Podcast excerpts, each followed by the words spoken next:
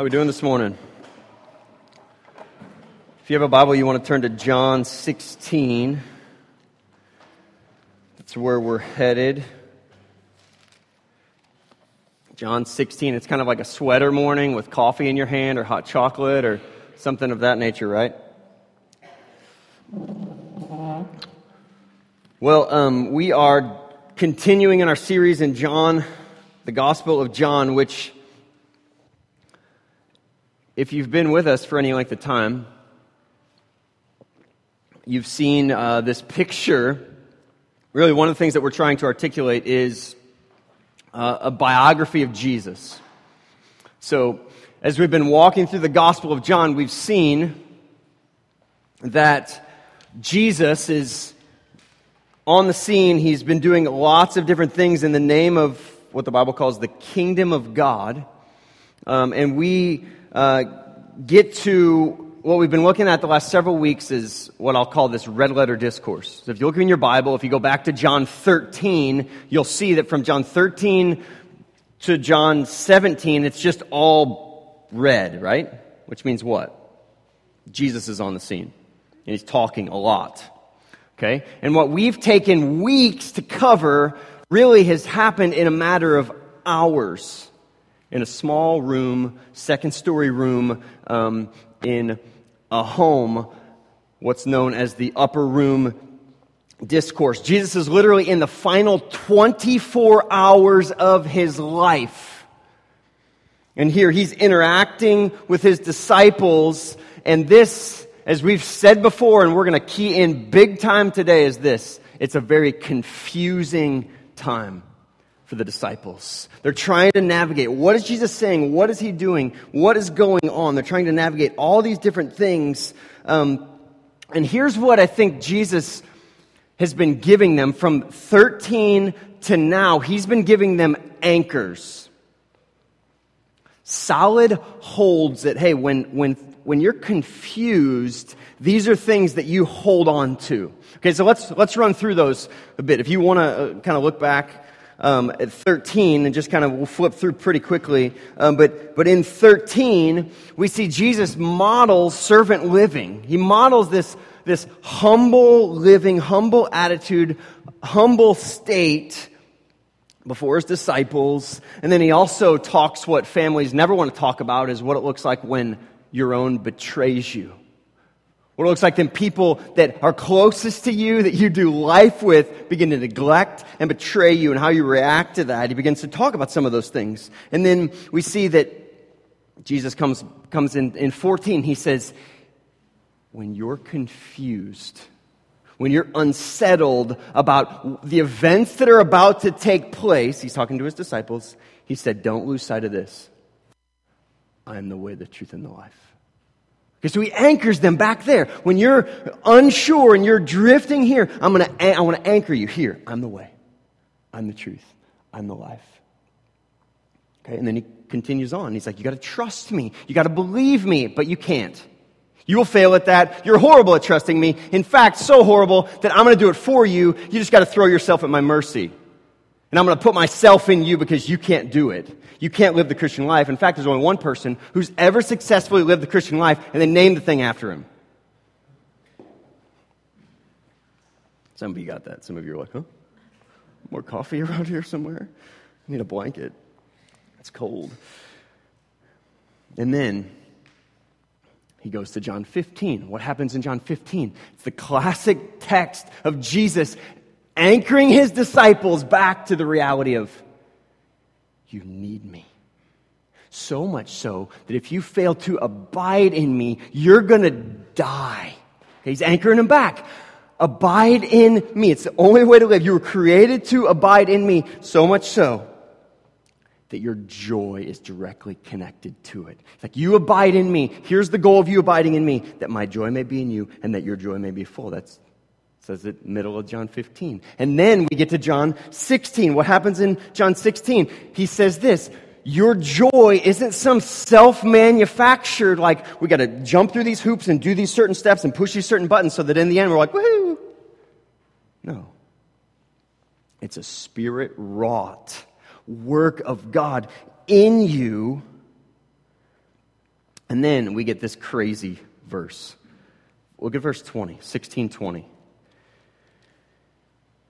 says, you will weep. Okay, talking, know the context, talking about the disciples. Jesus speaking to the disciples. You will weep and lament, but the world will rejoice. Okay, so they're trying to get their picture around all this really confusing stuff that Jesus is saying about what's to come in his death, burial, resurrection, and ascension. And he says these words, you're going to weep and cry your eyes out, but the world is going to celebrate. Here's why. Picture it.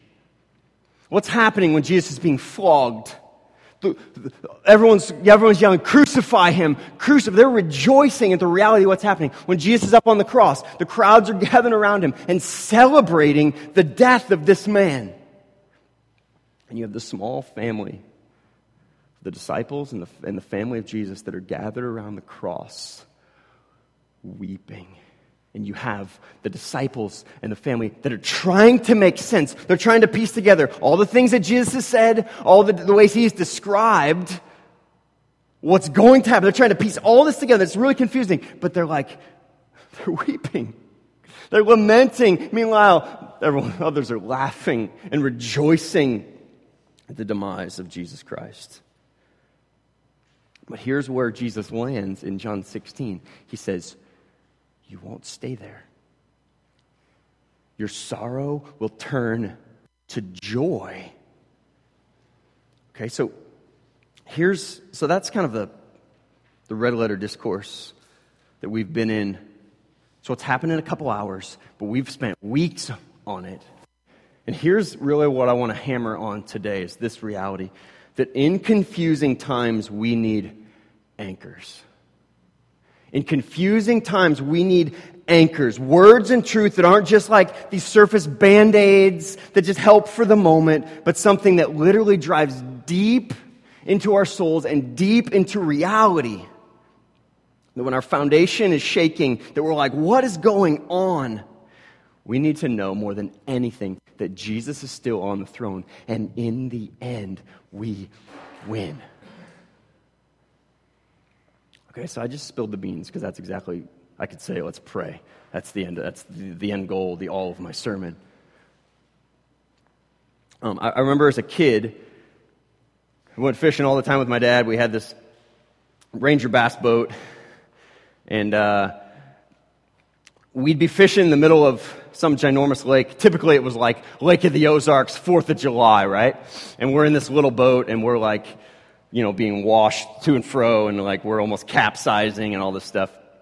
And so we'd be out fishing, not really in the main channel where we're going to capsize, but we'd be out fishing and there'd be a decent wind. And I remember my dad telling me, hey, we need the anchor. And so I'm like, what do you do with this? So we'd reach into this compartment in the boat and this anchor that I couldn't even really lift. And it was all rusty and disgusting and gross. And we'd pull it out and we'd, set it on the boat, and he'd go to throw it over, and attached to it was this ginormous rope that was so super long. And we'd throw that thing in the water. And as a kid, I'm just like, where's it going to go? Like, I don't really have much context for what's happening. And like, it just disappears into the water. And all of a sudden, like, the rope's like, just like flying out of the boat. And then before you know it, all of a sudden, the rope tightens, the anchor hits bottom, it locks bottom, and then the boat kind of grabs. And so we're no longer drifting in the water, but now we're anchored. Instead of being thrown into the shore over there, we're fixed, and we're able to fish and do what we're there to do. Here's the truth. When you're confused about life, you need some anchors to go to. You need something to go to. You need something to hold on to. I need something to hold on to. Two specific instances in my life that were just very confusing times for me. I was in college, and I got a phone call from my mom saying she had cancer. Like, when that happens, and many of you have experienced different traumas in your family, different traumas in your life. Like when a parent goes down, right? You know what I mean? Like, you don't know what to do. Because for all of, like, mom, okay? Most of you know what picture of mom, like, it's mom. Like I don't survive without my mom, okay? Like, I don't eat much good without my mom. Like, my laundry doesn't get done without my mom. Like, okay? And I get a phone call. Here's what the doc says, blah, blah, blah. And I'm like, oh, like, I'm just confused. Like, I don't know what to do with that. I don't know how to process. Like, here's mom who used to, you know, feed me and do my laundry and shave my head when I was in high school. And, like, here now I am in her basement shaving her head, because her hair is falling out. I don't know what to do with that. I don't know how to process through that. A couple years ago, my dad almost lost his life. Many of you walked me through that story, walked me with me through that journey. He flipped his mower over on top of himself, broke his neck, and I'm there I get the phone call from my sister, and I'm pulling my kids in the wagon down Riverwood Estates. And I get the phone call, and, like, you know how your kids, like, they'll listen to you from time to time, but then there's a time when they're like, something's on, like, and so, like, I'm like, we got to get back, and they didn't really fully understand. I didn't fully understand, but, like, when I said get in the wagon, like, we got to get home, like, we got to get to the car, Peepaw's hurt, blah, blah, blah, they're like, all of a sudden, like, everything got real tense, and I'm sprinting with a wagon to get home, because I don't know Dad flipped a mower over himself. Does he have any arms left? I don't know what that scene looks like, right? So I remember we're in the ER, and my dad's just laying on the table in excruciating pain. And I literally watched the doctor go over to the cabinet, pull out a needle, and he goes down to my dad's feet. And I'm just watching, and he starts poking my dad in the feet. And my dad does not feel a thing. I was a mess. Like, my dad is my rock, right?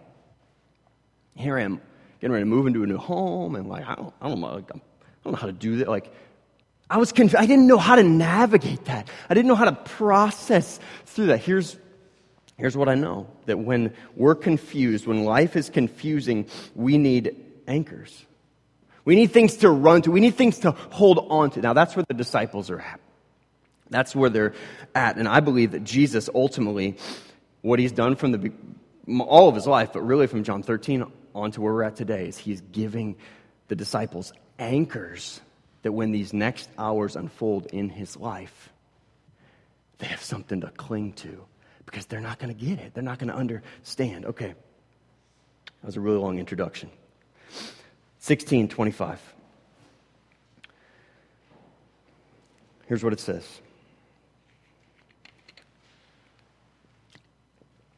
I've said these things to you in figures of speech. The hour is coming when I will no longer speak to you in figures of speech, but will tell you plainly about the Father. Okay, so picture this. Finite creatures is what we are. Okay, frail human beings, okay? Most of you are far more brilliant than me, but we all have frail, broken minds, okay, that we can't fully conceptualize. We can hardly conceptualize the things of God, right? Okay, so Jesus, what he's doing in all of his life is he's trying to speak in a way that finite, broken human beings can, like, understand, to bring the divine down to earth, okay, through what's called parables. Okay, so in the previous text, early in John 16, they're all confused. They're like, what are you saying? Like, you're going to go, and then you're not going to go, and then you're going to be here, and then you're going to be there, and, like, fully not grasping what's going on. And he says, the hour's coming when I will no longer speak to you in figures of speech. Okay, have you ever communicated through a translator? Okay, it's somewhat entertaining and somewhat frustrating, because you're like, I just wish I could just talk to you, but I can't talk to you. Like, I can shake your hand, I can wave, I can smile at you, I can eat your food when you hand it to me, but I really can't say much of anything to you except hello and thank you. They teach you those words, right? So you speak through a translator. Have you ever spoken through a translator and you say like four words and they say like, they translate it through like four sentences? And you're just like, what did he just say? You know, hey, I think you misunderstood. Like, no, like, okay, so there's a level to which it gets lost in translation. Okay, so picture this. Jesus comes on the scene. He begins to unpack the realities of the kingdom of God to finite human beings. And they're like, huh? Okay, that's what's going on here. Look at this passage. It'll be up on the screen in Matthew 13, talking about this idea of why this happens. Jesus speaking in figures of speech. 13:10 says, "Then the disciples came and said to him, 'Why do you speak to them in parables?' And he said to them, 'To tell you, it has been given, to you it has been given to know the secrets of the kingdom of heaven, but to them it has not been given. For to the one who has, more will be given, and he will have an abundance. But from the one who has not, even what he has will be taken away. This is why I speak to them in parables, because seeing they do not see, and hearing they do not hear, nor do they understand. Indeed, in their case, the prophecy of Israel, or Isaiah, is being fulfilled that says, you will indeed hear, but never understand. You will indeed see, but never perceive, for this people's heart has grown dull, and with their ears they can barely hear, and their eyes they have closed, lest they should see with their eyes, and hear with their ears, and understand with their heart, and turn, and I would heal them. But blessed are your eyes, for they see, and your ears, for they hear. For truly I say to you, many prophets and righteous people long to see what you see, and did not see it, and to hear what you hear, and did not hear it.'" There's a level to which understanding eternal realities is a gift from God. Okay? There's many things about this passage that I could begin to unpack right now that I don't understand, that baffle me, that confuse me, that like I don't even want to claim, right? That I struggle with. But at the end of the day, like, is it my role to just hold on to the things that I like and don't like, or is it my job to say the Bible is the truth? Okay, so here what we see is we see God setting up the reality of election. We see God setting up the reality that faith is a gift from God. And where God doesn't grant the ability to have eyes open to see the truth of himself, we'll just be fumbling around with low-level human understanding that can never fully conceptualize divine realities. Okay? And here in a second, I'll unpack this more. But when your life is confusing, the worst thing you need is an easily explainable understanding of God. We'll leave that there, and I'll come back to that in just a second. But the truth here is that we see is that God's in complete control. And we're called to be faithful, and we're called to see that faith is a gift from God, understanding who God is. So when you read the Bible and you don't understand something, do you know what you should do? Is beg God to give you the understanding. Because he can grant you the ability to understand. God's the one who put his Holy Spirit in us so that we can understand the truth, hear the truth, know the truth, grasp the truth. And here, even for the disciples, on many levels, they had the ability to understand because God granted them that. God showed them things that he didn't show others. Verse 26. "In that day you will ask in my name." So the text that you've noticed is talking about this new day, like this new era, this like change of kingdoms of sorts, this change of realities. It says, "In that day you will ask in my name, and I do not say to you that I will ask the Father on your behalf. For the Father himself loves you because you've loved me and have believed that I came from God. I came from the Father and have come into the world, and now I'm leaving the world and going to the Father." Here's the biggest reality that that's being unpacked presently is this truth right here. Hindsight is 20/20. Like, we've experienced that all over the place, right? Okay, so up to this point, all that we know, that we look back on to the past realities, the disciples, what were they doing? It was all, like, prophetic. It was all like, here's what's going to happen. Right? Here's how my death is going to take place. I'm going to leave you. Here's how it's going to work. I'm going to ascend to heaven. Here's how it's going to work. And they're just like, well, like, what are you talking? Like, I'm confused. I don't understand. And there's a level to which, like, they didn't have the Gospels to read like you and I do. Right? Hindsight's 20/20. You can get past it and look back and say, okay, I'm beginning to see some things, okay? Apart from that, it's just a theory. The idea of Jesus dying on the cross and raising again and ascending to heaven was just a theory. Now, it was prophetic, and many believed that it would be fulfilled because it was the words of literally God. But for many, it was just this idea, just this theory that they didn't really know would be a reality. It's kind of like marriage. Okay, like when you're engaged, like you like read books on marriage, and you like talk to people about marriage, and you like go to marriage premarital counseling, and they unpack like here's what you should be careful of, and here's what you should work on, blah blah blah blah. And you have this picture going into it, but like 10 years later, like I didn't have a clue, right?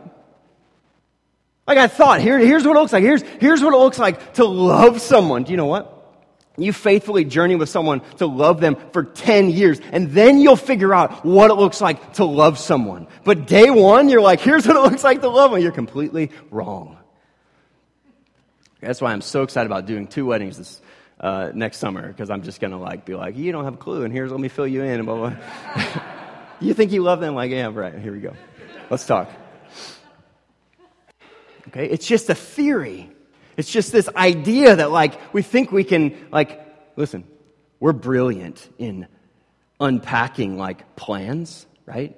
You ever have that? Like, you have this idea, and you're like, here's how it's going to work, and here's how it's going to look. And then you get there, and you're like, oh, that wasn't anything like I thought it'd be, right? It's just this theory until you get there, and you press in, you journey in the thing, okay?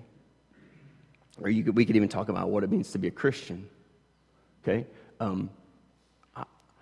I look at things that I know and understand about who God is now that, like, listen, are fundamental to my understanding and my faith.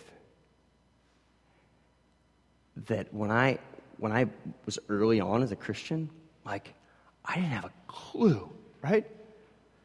But here's the truth. Isn't that how it should be?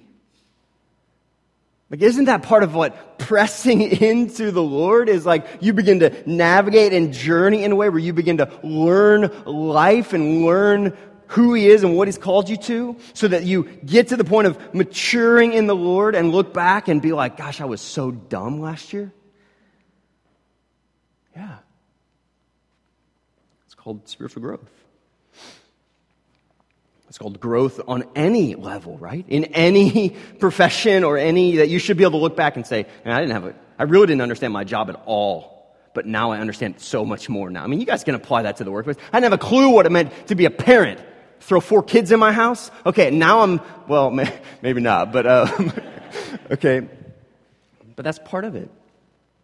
So for the disciples, it was just this theory that left them thoroughly confused, even though it was packed with the words of Jesus trying to explain to them.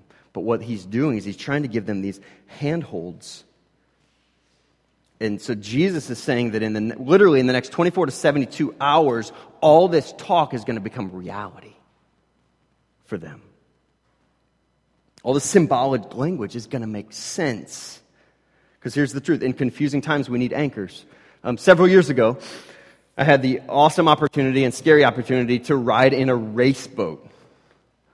Okay, now, this boat I don't know how fast we went. We went at least 100 miles an hour. And 100 miles an hour on water is insane. 100 miles an hour on the land is insane, I'll say, because I've done that too. But, like, some of you are like, that's not even fast, right?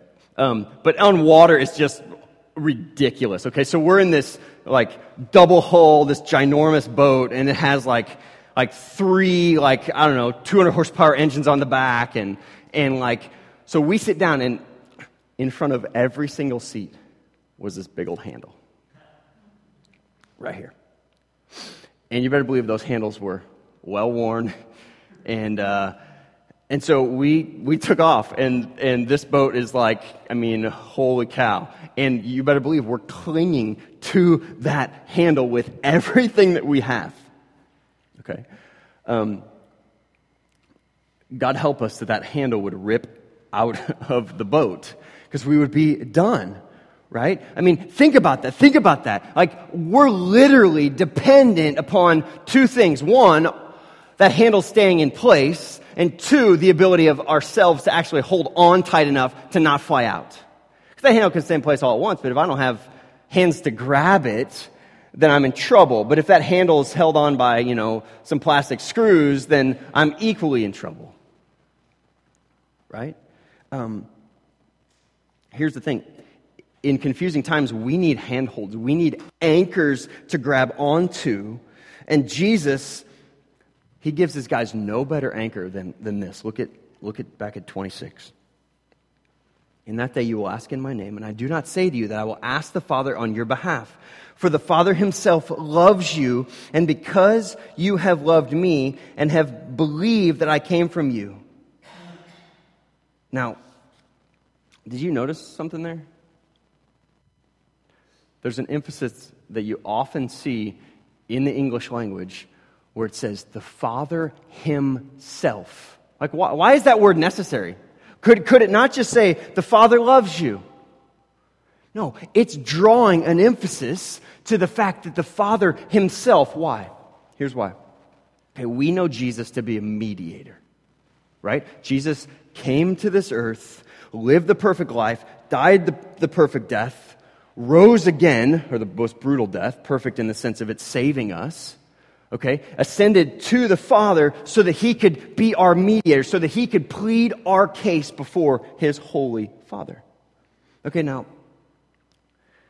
we can say we know the famous person, but when you know someone that knows someone that knows someone that knows someone that knows the famous person, you don't really know the famous person, okay? So, here's what Jesus is doing. Just a chapter before, he talked about, I'm going to the Father on your behalf. Now look at what he says here. I'm not doing that. I do not say to you that I will ask the Father on your behalf. Why? Because here's what he's saying. You have complete access to the Father. You have complete access to the... Does that mean Jesus isn't a mediator? Does that mean he isn't pleading our case? No, it doesn't mean that. That's very true. Okay, but Jesus is saying that the truth and the reality for you and me and post-resurrection for the disciples is this. You have complete access to the Father. Okay, now picture this. Have you ever studied the world? Have you ever studied the universe? Have you ever studied the expanse of the universe? You ever realized how small and insignificant one little person on one little pale blue dot earth really is? To think that the God who spoke everything into being will look me in the eye and say, you have complete access to me through the work of my Son. And listen, that's an anchor for the disciples. That's an anchor for you and for me, that in the moment that there's confusion, we come back to this reality as God is God. And he loves me, and it isn't like he's this distant reality that only like you go, you know, through this person to through, like, you have access. You don't go through a pastor, you don't have to go through a priest, you don't have to go through like some more spiritual person. Like, you have direct access to the Father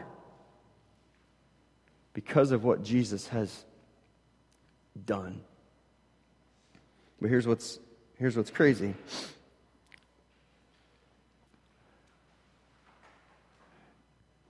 You're not dependent upon your ability to hold the handle. Because you know what? You take that boat fast enough and you go on some of the craziest enough waves, you're not going to be able to hold on. And you know what? The anchor that Jesus is giving the disciples and the anchor he's giving you and he's giving me is this truth, not that God loves you because you love him. That's not what it's saying. Because we know the reality. We love because he first loved us. John 3:16, for God so loved the world that he gave, that whoever believes will have eternal life, right? Listen, some of us, we spend so much effort. Like, I gotta hold on. I gotta hold on. And you know what? God's like, I got you. Where you can't. Like where you're thoroughly confused, you don't understand. Here's the incredible thing. God's love is preeminent for his children. And it's not contingent upon their love for him. So where, like, I just speak over whoever that needs to be this morning, all of us, but particularly those who just, you have not had much affection for the Lord. Maybe you haven't been walking with the Lord. Maybe even coming here this morning has been this like, okay, like I got to don the doors of a church. Like, first of all, I just say, I'm so glad you're here. There's no safer place to be than in this church. At least I hope and I pray that that's our heart. But the truth is this. God's love and affection for you is far beyond you could ever imagine. So you know what this also plays into? If you ever wrestle with any sense of self-hatred or just how you view yourself, insecurity, do you know what? Do you know those types of thoughts that all of us probably wrestle with on some level literally take us and put us above God? The epitome of pride. What we would think are just the, like, humiliating, like, I'm, like, I can't do this right. Like, I just, you have this very small view of yourself. Literally a false humility. Okay, literally, here's the thing. God has set his affection on you. And so for you to say, I can't handle myself or love myself, is for you to say, I have some level of better than God, when the holy creator of heaven and set his affection on you and on me. Listen, that's an anchor. That's an anchor. And it goes even deeper than that. Because throughout all of this red letter discourse, one of the things that Jesus has been doing is he's been drawing attention back to who? His Father. Back to who? The Holy Spirit. Because when we look in this passage and he says, for the Father himself loves you because you loved me and have believed that I came from God. I came from the Father and have come into the world, and now I'm leaving the world and going to the Father. Keep reading, 29. His disciples said, "On now you're speaking plainly and not using figurative speech. Now we know that you know all things and do not need anyone to question you. This is why I believe that you came from God." Jesus answered them, "Do you now believe? Behold, the hour is coming, indeed it has come, when you will be scattered, each to his own home, and will leave me alone. Yet I am not alone, for the Father is with me." So why does Jesus keep drawing attention to the Father? Here's what he's doing. He's holding up this massive picture of a Trinitarian God. You're like, a what? The Trinity. God the Father, God the Holy Spirit, God the Son, three persons, one God. Okay? Complex. But as I said earlier, the thing you need most, the thing I need most when life is confusing isn't an easily explainable understanding of God. If you can unpack in 2 sentences who God is, and that's all you got, listen, that's not going to anchor you. Do you understand that? Okay, now here's the beauty, is that the good news is that God holds you. You don't hold him. So you're not dependent upon your ability to hold that handle. We're trusting in God's ability to hold us. Okay, but as we press deeper into the Lord, our understanding of God, if God's infinite, right? Completely infinite, we will spend all of eternity understanding God, right? The truth of a Trinitarian God is such that it anchors us. Because listen, I don't care what you're experiencing, I don't care what level of confusion or misunderstanding you're walking in, or brokenness, or whatever it may be, relational conflict, sinful reality. Like, listen, God is bigger. Okay? God is bigger. That's the message of a Trinitarian God. God is bigger. And the text continues. Here the disciples begin to think they understand Jesus. Right? So they're like, oh, now we understand. Like this aha moment goes on. This aha light goes on in their head. Now you're speaking plain and not using figurative speech. Now we know you know all things and do not need anyone to question you. And here's what's crazy is Jesus basically says to them, oh, you think you believe? You think you got me now. You think you understand now. And the truth is what's going to happen here in just a few hours. The disciples are going to fall asleep in prayer during the darkest hours of Jesus' life. The disciples are going to, when he's being arrested, what are they going to do? They're gone. Right? So Jesus is like, reminding them, pointing back to this reality that like belief, like you haven't attained it. So maybe you've gone to church all of your life. Grew up in a Christian home, like the level to which you believe, like God has more for you. God has more for me. The understanding, if God's infinite, we can go deeper, right? It's like the difference between snorkeling and scuba diving. Like, you've been snorkeling, it's pretty cool, but if you've been scuba diving, like, snorkeling's, like, boring, and why would you ever do it? Plunging the depths of who God is. It's an anchor for your soul. And then here's the most profound one, verse 33.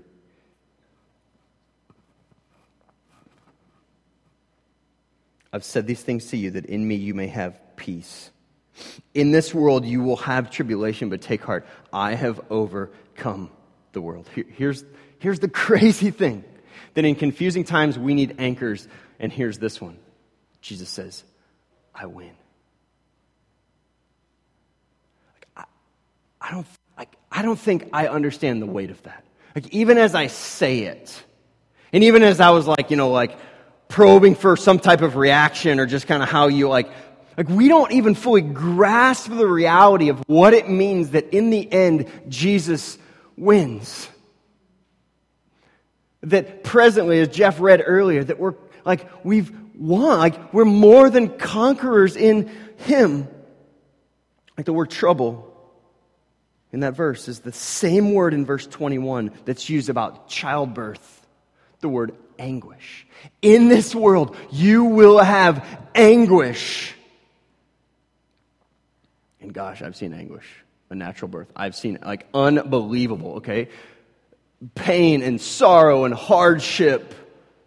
Like, here's the deal. I don't need to unpack tribulation for you. Trials in life. Like, I don't understand. Can you unpack that a little bit more? I'm not no. Like, you get it. We get it. Here's the anchor. I win. In this world you will have tribulation, but take heart. Literally means have courage. The number one most repeated command in all of Scripture is this command, do not be afraid. The number one command from the front to the back, do not be afraid. Why? Because He wins. Because we've won the victory in Christ. And here's where we have to be careful, is this. The truth of the victorious reign of Jesus Christ is not this universal reality. for all that exists presently. Because notice what Jesus says. I've said these things to you that in me you may have peace. Okay, so what does that mean? It means that for the person that runs to Jesus Christ with the understanding of their brokenness, of their sinfulness, of their utter wretchedness before a holy God, and gets on their face and confesses that brokenness and that his need for God to save them. Listen, and your sin is destroyed and defeated, and death becomes not death but a shadow. Then the reality is that you can find peace, real peace, and you can join the winning side. That's the truth. That's the truth that we sit under this morning. So I'll just ask you this. What are you anchored to? Do you have anchors? Like when you're confused, you don't understand, and you're just, what are you anchored to? When the challenges of life happen, what are you holding on to? And are you depending upon your ability to hold on, to cling tightly?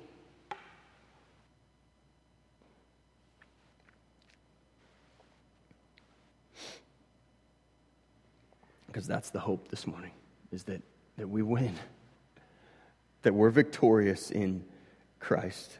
That in Christ we have the victory. The writer of Hebrews says that hope is the anchor for our soul. Not a confident expectation, or not a curious, will this happen, but a confident expectation in the person and work of Christ. Let's pray.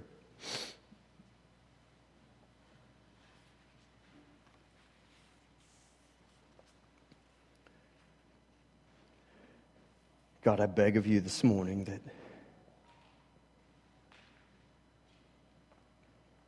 you would awaken us.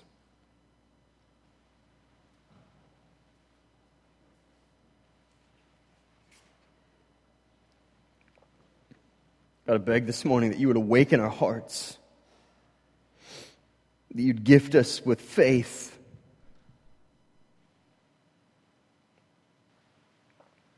That you'd show us where we're running to anchors that won't hold.